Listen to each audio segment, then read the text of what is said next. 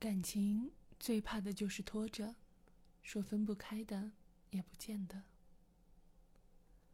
我该变成什么样子才能缓解厌倦？原来，当爱放下防备后的这些那些才是考验。听着薛之谦充满磁性的嗓音，真挚而伤感的唱着这首《演员》，就有就有一种莫名的情绪涌上心头，被带入歌词和旋律的意境当中。最开始并不明白在唱什么，最开始我并不明白他在唱些什么，只是觉得旋律很好听。后来看了 MV，才知道歌词大意要表达的含义。于是再一次听歌的时候，就有了，才知道歌词大概要表达的含义。于是再一次听歌的时候，就有了一种情绪，感同身受。情感的纠结在于，明明一方不爱了，却还要努力维持着关系；而另一个明明知道对方不爱了，不知道该主动提出分手。还是该默默配合对方表演，继续维持那表面的平和。许多关系，恋爱也好，婚姻也罢，走到尽头时，常常就是这种状态：厌倦。总有一方开始厌倦，然后短信不回了，电话不接了，有些甚至总谎称加班，慢慢的不回家了，于是淡了。一切都淡了，而恰恰是，当爱放下防备后的这些那些，才是考验。真的考验，就是当情感快进入厌倦期时，如何找回起初的爱。厌倦，你当然不肯承认你会在情感里有厌倦，尤其在你开始一段感情的初期，俗称热恋期。当你热恋时，一定会信誓旦旦地说：“我会爱你一辈子。”当然会说：“我们一定不分开。”甚至你会说：“我一想到某天与你结婚，我一定会感动的哭。”之类的话。太多的各种情话，说起来多么动听与真挚，但很可能两个月后、四个月后、半年后，一切就物是人非。但你依然可以相信。对方在说的那一刻是真心的，也可能说这些甜蜜情话的是你，而两个月后、四个月后、半年后分析，而两个月后、四个月后、半年后分心劈腿的也是你，只是那一刻你说情话时的感动也是真的，甚至我们也愿意相信。你在后一秒劈腿撒谎时的用心良苦也是真的，只是我们常常还不太明白自己要什么的时候，就很快恋爱了；在还没有准备好的时候，孩子就有了；常常冲动的在一起，也常常一气之下就分离。是的，已经不爱的那一刻，那种明明纠结又假装不纠结。明明心猿意马了，还要假装还爱着，也真的是很需要演技的。也真的是很需要演技的。可是你难过的太表面，像没天赋的演员，观众一眼能看见。坦坦荡荡的说我已经不爱了，而不是遮遮掩掩，假装一切还好的模样。可是明明你知道的。你的冷漠与疏离根本就不会说谎，一切都瞒不过的。真的不用太过纠结，找各种冠冕堂皇的理由继续留下。如果不爱了，还是请走吧。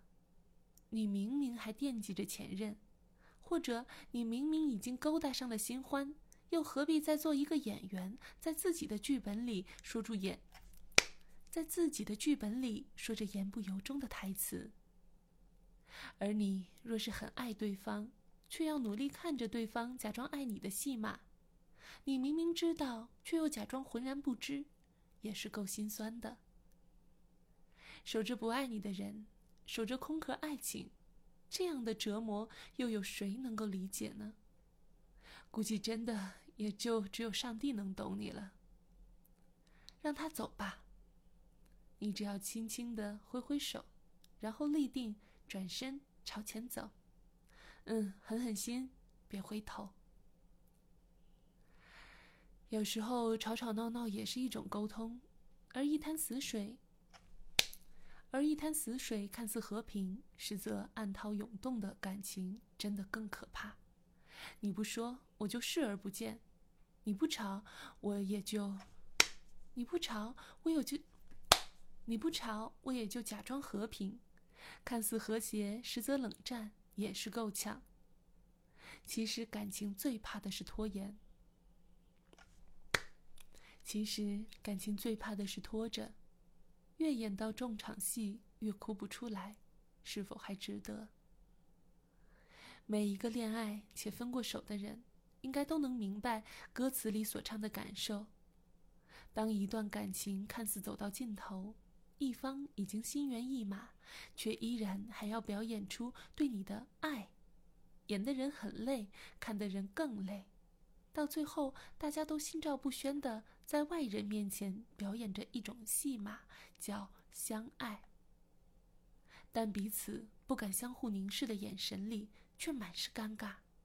明明彼此的小心思很微妙，我等你先说分手，我等你先说分手，谁演不下去了，谁先走。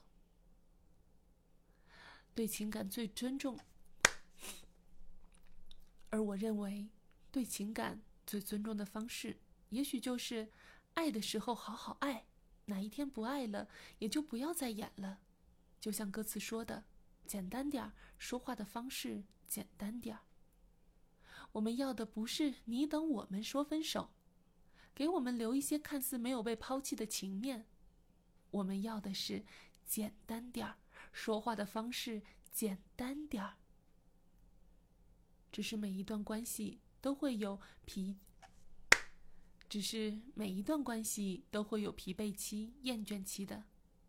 今天哪怕我跟井柏然、杨洋谈恋爱，哪怕花痴的爱到天翻地覆、爱到肝肠寸断，不过半年，看到他们底下的缺点，看到他们私底下的素颜，我可能依然还是会嫌弃的。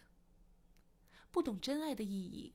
换任何一个你心仪的男神女神给你，你依然处理不好，依然还是会把握不好一段关系，换来一次又一次的无疾而终。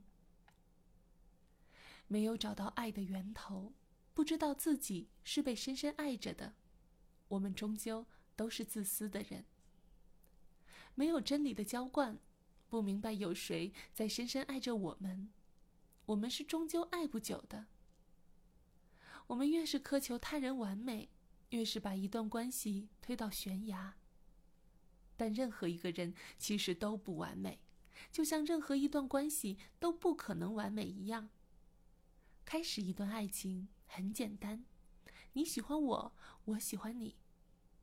坚守一段爱情很艰难，我有点嫌弃你，你也有点嫌弃我。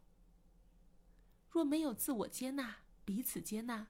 学不会彼此包容、彼此赞美，任何一段关系都不会经营的很容易。而关键是如何常常回到起初相爱时的感动里，就像常常回想，神已经如何先爱了我们。圣经约翰一书四章十九节说：“我们爱，因为神先爱我们。”